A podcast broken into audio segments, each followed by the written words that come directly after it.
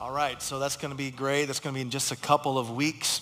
I uh, forgot to show that giving slide to you, but you know the drill. If you're uh, new here, we have multiple ways that you can give. You can put your gift in an envelope and put it in the, in the back at door one, two, four, or six, or we have many ways that you can give online. Just go to calvarymd.com for all the information that you'll need. So uh, we're looking forward to one day to feed the world. Well, we want to give you a welcome whether you're here in person or joining us online through YouTube or Facebook.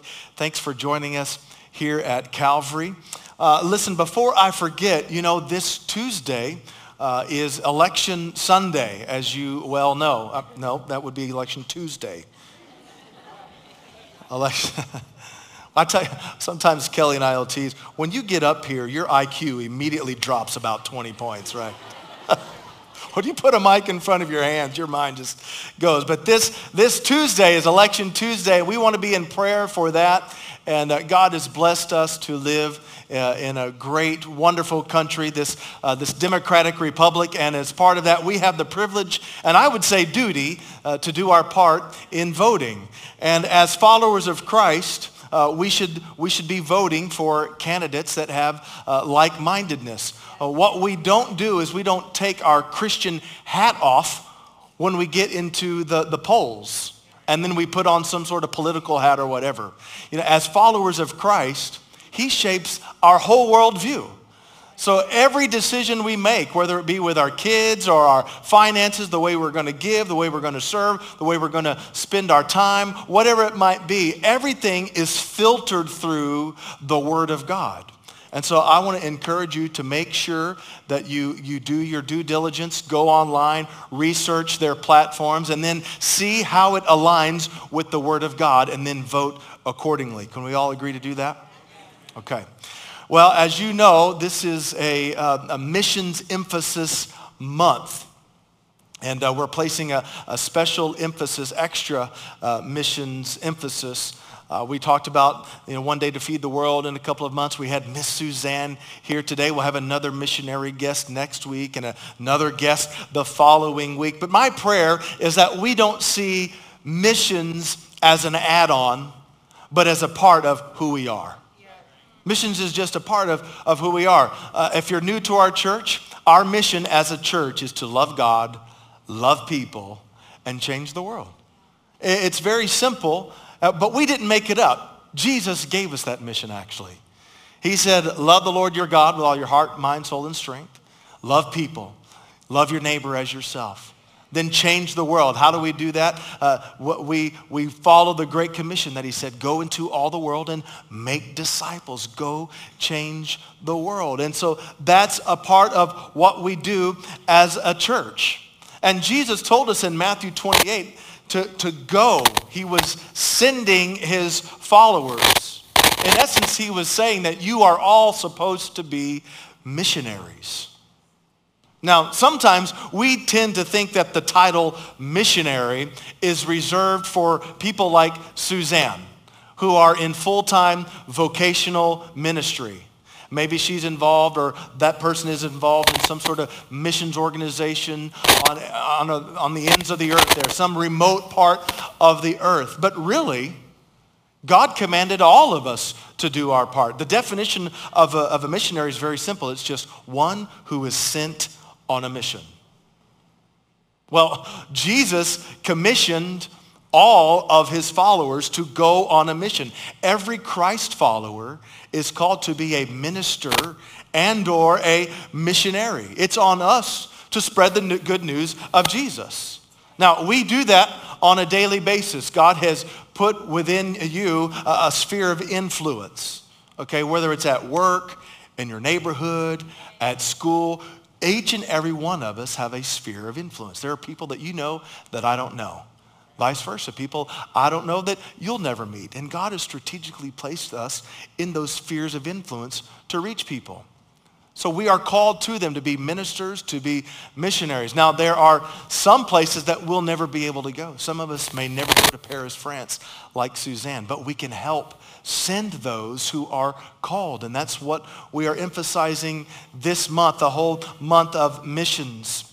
We are sent out to spread the good news of Jesus. Now, many of you know uh, one of the most famous passages of Scripture. Jesus himself said this in John 3.16, talking to the Pharisee Nicodemus. He said, for God so loved the world. God so loved. That's kind of our theme as you can see on the screen behind me. That's our theme for today and for this missions, missions emphasis is that he so loved the world. Every single person created on planet Earth was created in his image with his likeness. And he loves them all. It's his heart that all come home to the Father. And he's put us on notice that we are to be people that go and tell. We've received the love of Jesus. We know that he loves everybody. Therefore, we love everybody and are called to reach people for him. It's his will that none should perish, but that all come to repentance and accept Jesus Christ as Lord and Savior. If you have your Bibles, we're going to be in Psalm 67. Psalm 67. It's a very cool chapter. It's a unique passage of Scripture for various reasons that we're going to find out here in just a moment. But before we dig into all of those reasons and find some interesting things about that passage, I'm just going to read the entire chapter for you. It's just a real quick uh, seven verse chapter that we find in Psalm 67. Read along on the screen or on the Bible that you have that you brought with you here today. It says this, May God be gracious to us and bless us and make his face to shine upon us, Selah. Now that Selah, that just means pause for a moment, think about it, meditate on it. Verse 2, that your way may be known on earth, your saving power among all nations. Let the peoples praise you, O God. Let all the peoples praise you. Let the nations be glad and sing for joy, for you judge the peoples with equity and guide the nations upon earth. Selah. Verse 5. Let the peoples praise you, O God. Let all the peoples praise you. The earth has yielded its increase. God, our God, shall bless us. God shall bless us. Let all the ends of the earth fear him. So this, this psalm, Psalm 67, just seven simple verses. Now, many of you know that the Old Testament, the original language that it was written in, is Hebrew. If we were to read this in Hebrew, we would find that there are 49 words in Psalm 67. It's not only seven verses, but it's exactly 49 words, okay? If you're good at math, you know that 7 times 7 is 49. And if you were here a, a, couple of weeks ago when we concluded our series in the book of Joshua, we talked about the importance of the number seven. Remember, they marched around the Jericho seven days and seven times on that seventh day. And, and we talked about the significance of the number seven. God views the number seven as the number of completion, as a number of perfection. Now, not so coincidentally, I happen to have been born in 77. Come on, somebody. I'm just saying, right? That's God's perfect number. It's completion. Seven times seven. Now, there, there is even more interesting details found within these 49 words. And if you'll bear with me, we're going to kind of nerd out just a little bit on Psalm 67. There's a pattern or a sequence of numbers within these verses that repeats itself in reverse. Let, let me show you what I'm talking about uh, with this slide here. Verse 1 in Hebrew now, if we were to read this in Hebrew, verse 1 is made up of seven words. Verse 2 is six words. Verse 3 is also six words. Then we get to the middle. Verse 4 is 11 words. Then verse 5 is six words. Verse 6 is six words. And then verse 7 is seven words. 7, 6, 6, 11, 6, 6, 7. Now, if we were to read that from the bottom up, we'd see the same sequence of numbers. 7, 6, 6, 11, 6, 6, 7. It's the same sequence starting from the beginning or the end. Now, many of you are familiar with palindromes, okay? That, that is when a word is spelled, the, the spelling is the same frontwards or backwards, like M-O-M. It's the same frontwards as it is backwards. Mom, that's a real simple one. Noon, which we're noon 05, if you're wondering what time it is. It's noon 05, right? Noon is a palindrome. Uh, now, this is an interesting, this will be a, you came to church just to hear this. Kayak is a palindrome. Did you know that? Yeah. Rotator is a palindrome. Isn't that interesting?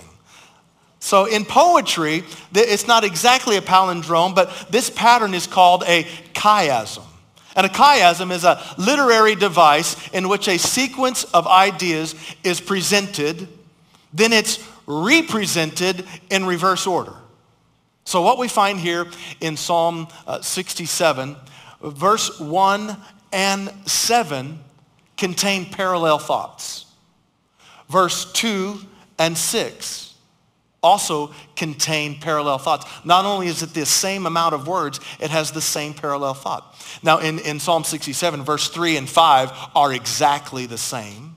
And then in the middle, verse 4 has 11 words. That's the most words. And in that verse, we find the theme of the entire chapter. Let me show you uh, on this screen here behind us you can put it on the side screens as well. You can see uh, verse 1, to the right, the theme is bless us. If you jump down to the bottom, verse 7, if you look to the right, God will bless us. That's the theme. That's the parallel thoughts of verse 1 and 7. It's about God. Then we move to a prayer to God in verse 2 and 6. So the earth will know. Or verse 6, the earth is blessed. Verse 3 and 5 is more of a praise to the Lord. They're identical. Let the peoples praise you, O God. Let the peoples praise you. Then in the middle, verse 4, those are 11 words again in Hebrew. The theme is about the nations rejoicing in the Lord. Now, again, in Hebrew, this is 49 words, and many Jews associate the 49 words of this psalm with the 49 days in between the feast of Passover and the Feast of Weeks. Now, we, we know the Feast of Weeks as the Feast of Pentecost. Uh, we get that word, we, we get that from the Greek, Pentecost. And that is around harvest season. And interestingly, the Jews sung this psalm in connection with the Feast of Pentecost. Now, that's significant because it was during that feast, centuries later, that the Holy Spirit would come upon the believers who were gathered. You can read about that in your Bible sometime if you'd like. Acts chapter 2. And what was the purpose of Jesus sending the Holy Spirit to the believers in Acts chapter 2? It was to enable and empower believers to go into all the earth to spread the gospel. Harvest, uh, not a harvest of grain or wheat, if you will, but a harvest of souls. Now, if we look at the feature verse of 67, we, we find the theme. Let me read that to you again. Let the nations be glad and sing for joy, for you judge the peoples with equity and guide the nations upon earth. Let the nations be glad. Let them sing for joy. Not just the people of Israel, but the nations not just the Jews, but let all the earth sing for joy and be glad. Again, centuries after this psalm was written, the events of Acts 2 unfold during the Jewish Feast of Pentecost with the express intent for Christ's followers to spread the good news to the whole world. Do you, does anybody else think that that's pretty cool? I just think, how, how cool is the Lord to have such forethought, to put such detail in this psalm that just so happened to be sung around the Feast of Weeks, the, the Feast of Pentecost. Isn't it just like God to do things uh, in order with intentionality? Nothing gets past him. And I just love the Word of God. The Word of God is unlike any other book that we read. It's incredible. And this psalm, it highlights the very heart of God, the heart for all peoples, the heart for all nations, for God so loved the world. And in this psalm, we find God's plan for missions. If you're taking notes today, there's a three-part plan for missions that God gives us in this psalm, Psalm 67. The first one, first part of his plan is number one, to bless his people. Now, we just heard uh, our team uh, uh, minister an incredible rendition of that song, of that prayer, The Blessing. Didn't they do amazing, by the way? That was so awesome. Uh, we often pray that same prayer over you as we conclude the Sundays. May the Lord bless you and keep you. That song, that prayer goes all the way back to the days of Moses and his brother Aaron. We call it the Aaronic blessing because the Lord spoke to Moses to tell Aaron how to pray over the people. And we find that in the book of Numbers, chapter 6. Beginning with verse 22, it says, The Lord spoke to Moses, saying, Speak to Aaron and his sons, saying, Thus you shall bless the people of Israel. You shall say to them, The Lord bless you and keep you. The Lord make his face to shine upon you and be gracious to you. The Lord lift up his countenance upon you and give you peace. Now, in this prayer, who is it that is doing the blessing? The Lord. You can talk back. The Lord. The Lord. Now remember, this was originally written in Hebrew. And when the translators would come upon the word Yahweh, they would translate it Lord, all caps. Your scripture, your copy of God's word probably has it all caps, capital L-O-R-D. So again, when they came across the word Yahweh, they translated it Lord. Well, Yahweh in Hebrew was the covenant name for God, specifically with Abraham, Isaac, and Jacob. The covenant name for the people of Israel, the Jewish people, if you will. May the Lord bless you, is what it says in Numbers. Now, we go back to Psalm 67. We look at verse 1. It says, May God be gracious to us and bless us and make his face to shine upon us. Now, the translation here is God. They did not use the word Lord. They didn't use the word Yahweh in this psalm. Uh, in this psalm. They used the word God. It actually, in the original, they used the word Elohim. Now, Elohim emphasizes the universal sovereignty and power of Israel's God over all others. So not just Yahweh, the God of Israel, but God of all nations. God of everyone. God wants all of his people to be blessed. And then we find this same thing confirmed in the parallel. Remember, verse 1's parallel is verse 7. God shall bless us. Let all the ends of the earth fear him. Not just the Jewish people, not just Israel. Let everyone, let all of the nations fear him. That tells us that the result of God's blessing is that all of the earth will hear about the greatness of our God and fear him. Number one, we are blessed by God so that, number two, we can bless others. God's plan is to bless his people so that we will bless others. Now, in verses 2 and 6, you remember, the emphasis is on the earth and the nations. So it's talking about the, the physical earth, the earth itself, and the peoples, the inhabitants of the earth. Uh, again, verse 1 reads, May God be gracious to us and bless us and make his face shine upon us. Then verse 2 goes on to say, so that, and I added that word so, so that your way may be known on earth, your saving power among all nations all nations. Now again, if we go back all the way to God's covenant with Abraham, you can read about that in the book of Genesis. God's intentions for blessing his people was so that we could use those blessings to bless others. Genesis chapter 12 says this, the Lord said to Abram, go from your country and your kindred and your father's house to the land that I will show you, and I will make of you a great nation. And I will bless you and make your name great so that you will be a blessing. I will bless those who bless you, and him who dishonors you I will curse. And in you all the families of the earth shall be blessed. Now we fast forward 1,000 years approximately from the time he spoke to Abraham. Fast forward a thousand years to when this Psalm 67 was written, the principle remains the same. God wants to bless his people. He wants to bless you and me so that we can bless others. And then his name will be made famous. That's number three. God wants to bless his people who bless others and make his name famous. God wants to bless his people who then bless others and make his name famous. It's, that means it's, it's not about my name.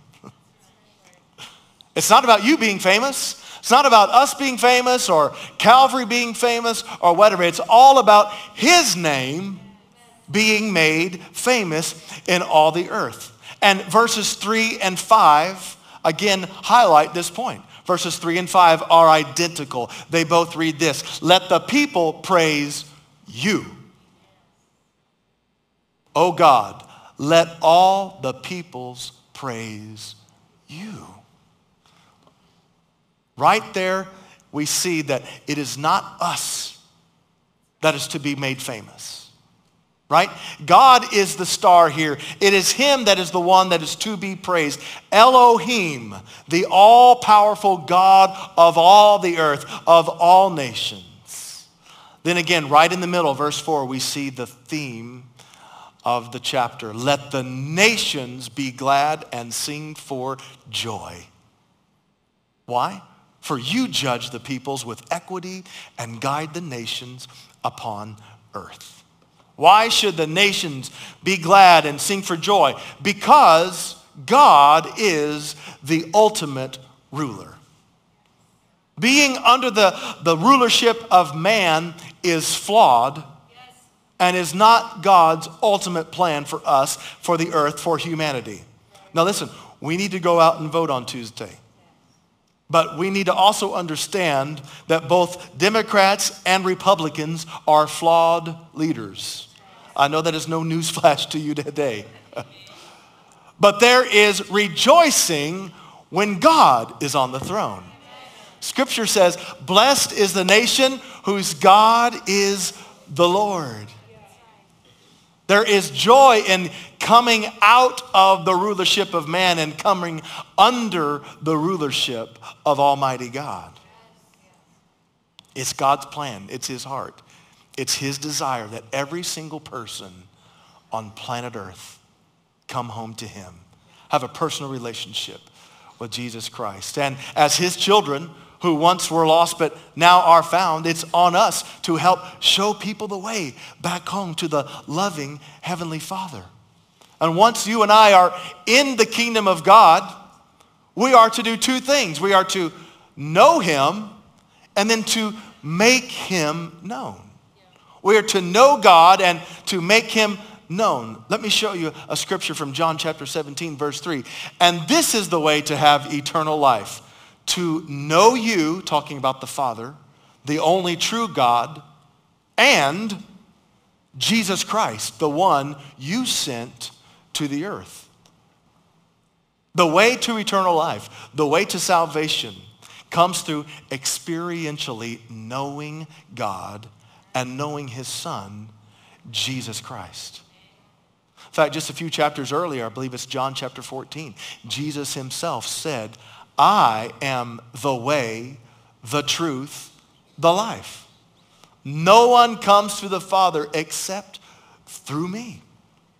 Jesus is the way, the only way to heaven, the only way to salvation. And we must know him if we want to be saved. But we don't stop there from just knowing him. We want to help him be known throughout the earth. Paul writing to the Romans in chapter 10 says this, if you confess with your mouth that Jesus is Lord and believe in your heart that God raised him from the dead, you will be saved.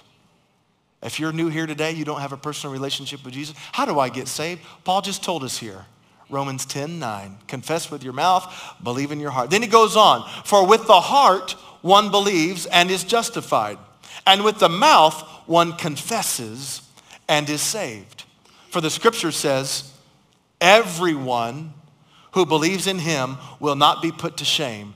For there is no distinction between Jew and Greek. For the same Lord is Lord of all. Isn't that good news? Right? Not just Jews, but Gentiles, us non-Jews too. We get to know him as Lord of all, bestowing his riches on all who call on him. For everyone who calls on the name of the Lord will be saved. How then will they call on him in whom they have not believed? And how are they to believe in him of whom they have never heard? So Paul's going on and say, hey, it's good that you know, but what about those who don't know? And how are they to hear without someone preaching? And how are they to, they to preach unless they are sent? As it is written, how beautiful are the feet of those who preach the good news. Know him and make him known. Now, notice Paul did not limit evangelism to just our lifestyle to our behaviors, to setting a good example. And by the way, we should be setting a good example. Christ followers should be stand-up citizens. We should be showing the rest of the world how it's done, right? We should act with integrity and have good morals and values and all of that. But Paul didn't limit it to just that. He said the word has to be preached as well. So it's not only our setting a good example, it's using our mouth to tell others about Jesus. Now, this word preached here, the, the usage in the original Greek was not talking about preaching on a Sunday morning in a church building. Uh, this word preach carries with it the idea of proclaiming and announcing. And so, as believers, all of us should be proclaiming and announcing with their actions and with their mouth the good news of Jesus. How else will they know unless they are told? How will they know unless they hear the good news of Jesus? I want you in, in your mind for just a moment to think about something, a, a line that is um, 750,000 miles long. 750,000 miles long. Uh, a line that long would go around the earth 30 times. And I want you to think uh, about that line being added to it 20 miles every day. It gets longer by 20 miles every day. If you can think of something that long, that's the line of people who are alive today that do not know Jesus. If we were to put people shoulder to shoulder all around the world, it would wrap the globe over 30 times, three quarters of a million miles long. That's from literally from here to the moon and back and to the moon again. That is a lot of people. And we want to be a part of shortening that line. Can I get a better amen than that, somebody? We want to be a part of shortening that line today. We want to be a, about knowing God and then helping make him known to the nations. Jesus said this in Matthew 24, and this gospel of the kingdom will be proclaimed throughout the whole world as a testimony to all nations, and then the end will come. And then the end will come. What he's talking about there, the end, is when he returns. He came the, the first time, but he's coming back again real soon. We call that the second coming, and the first phase of the second coming is going to be the rapture. We're going to talk about that next week, so come on back. But could it be that the Father is delaying the return of his Son to buy more time that the gospel could be preached. I really believe that. I believe that the only reason why Jesus hasn't returned yet is because the Father is buying more time for us to go reach more people for Jesus. God loves the world that much that he's delaying the return of his son. Now, 24 people per minute come to the end of their earthly life. 24 people per minute die without ever having heard that there is a Jesus who loves them, who came to save them and redeem them. Now, just trying to do quick math, I mean, we've been here since 11 o'clock at 24 people per minute. Just since we've been here in this room this morning, that's been over a thousand people perish into eternity without ever having an opportunity to meet Jesus. How will they know unless they are told? The Joshua Project tells us that there are over 17,000 tribes or ethnic groups in the world today. And they estimate that of that over 17,000, that 7,000 of them have not been yet reached for Jesus. No place like this to gather on a Sunday. No churches. No pastors. No evangelists no missionaries, no Bibles in their language, no Christian material at all. 7,000 ethnic groups yet to be reached. That tells us there's a lot of work yet to be done. But I believe God hasn't called us to do something so great just to set us up for failure. He's equipped us with gifts. He's blessed us to be a blessing. He's given us the Holy Spirit to equip us and empower us and prepare us with boldness. He's also given us each other. We have one another. He didn't call me to do it alone. He didn't call Suzanne to do it alone. He didn't call you to do it alone. He thinks that we work better in teams. And he's given us one another to work together. That's what being part of the body of Christ is all about. You do your part and I do my part and we all function together within the body of Christ carrying the good news of Jesus. And that's why we partner with so many missionaries and missions organizations. If you're new here today, this will be the first time you're hearing this, but the first 10% of every dollar that comes in goes right back out to missions and outreach. It goes to partner with people like Suzanne, who you just met, who's a missionary to Paris, France. We partner together with people like her, with organizations like Convoy of Hope and the Frederick Rescue Mission and other missionaries in Latin America and Central America and Europe and Asia and Australia and Africa. We partner together as one team, part of the body of Christ. It takes a, a team to accomplish such a great mission. And in fact, that's one of the reasons why the Assemblies of God was founded. If you didn't know, this church happens to be associated uh, with an organization called the Assemblies of God. And I'm reading this directly from their website, ag.org. The General Council of the Assemblies of God, USA, one of the largest Pentecostal denominations in the United States, was organized in 1914 by a broad coalition. Pastor West, you were just a wee little lad when that was formed in 19. I'll pay for that later.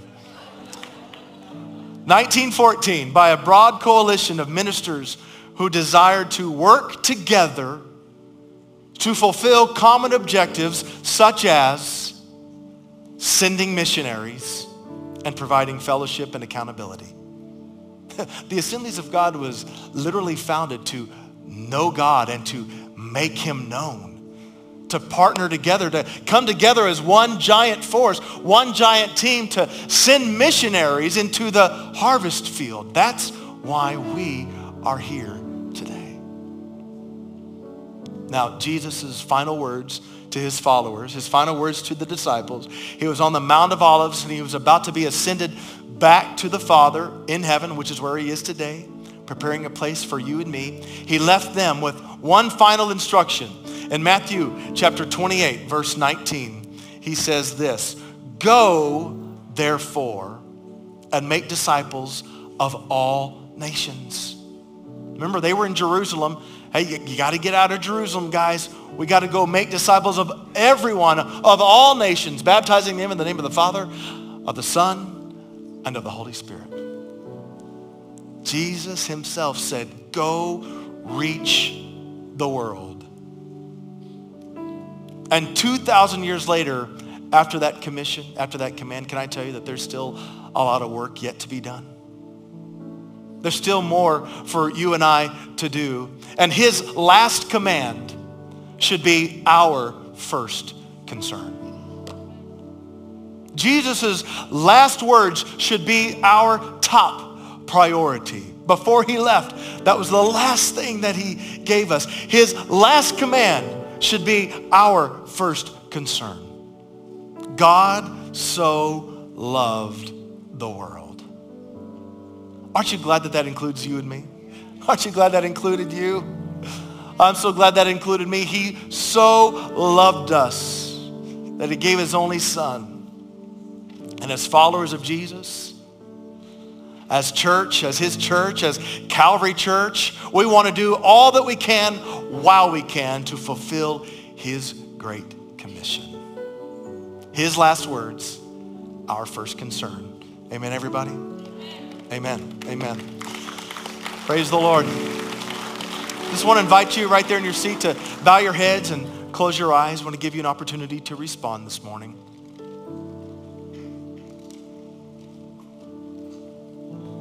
The Holy Spirit's been moving in this place today. And you can leave here changed in Jesus' name. That scripture, God so loved the world. Did you know that that includes you? Maybe you find yourself in this room. You don't even know how you got here. Somebody invited you, or maybe, maybe you just kind of drove by. And you felt something pulling at your heart to come in today. And in this room, you, you're looking at yourself and you're wondering, how could God love me? I have done so many bad things. I've, I've made some awful decisions. Could this same God actually love me? Well, the answer today, my friend, is yes. For God so loved the world. That means every single person, including you. That verse goes on to say that whosoever, that whoever believes in him will not perish, but have everlasting life. But let me tell you, that is the only way to make it to heaven, is when we acknowledge him as the way, the truth, the life.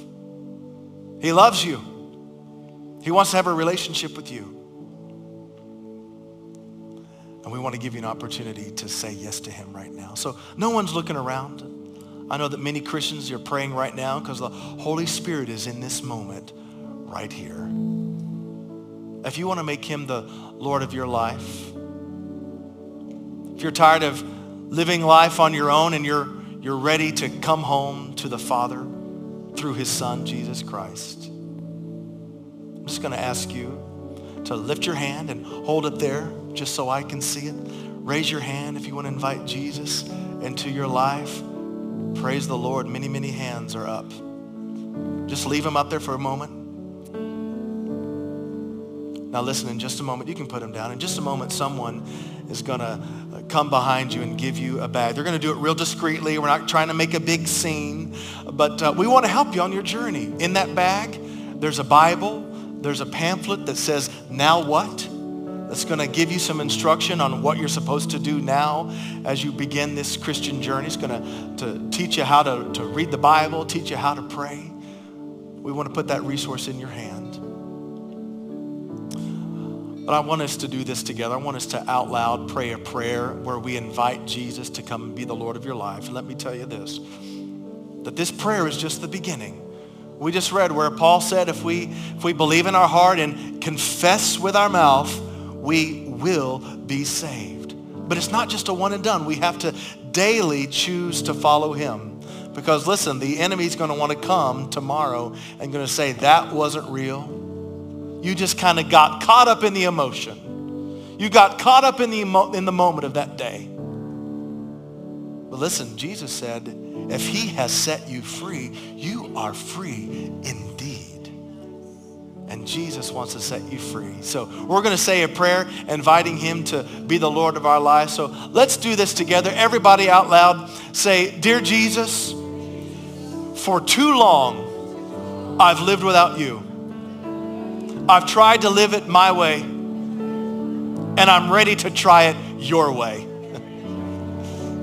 Please forgive me of my sin. I thank you for dying on the cross and rising again for my sin. I invite you into my life, and from this day forward, I will live for you. In Jesus' name, amen. Amen. Hey, let's give God praise for those who just said yes to Jesus. Amen.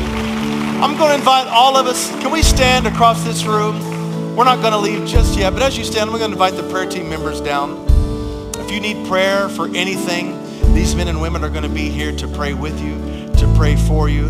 But I'm just going to ask you one more moment to just quiet yourself before the Lord and do business with the Lord. He's been speaking to you today, and each of us have a next step. Each and every one of us need to do something in response to the word that has gone forth. Not for my sake, but for your sake.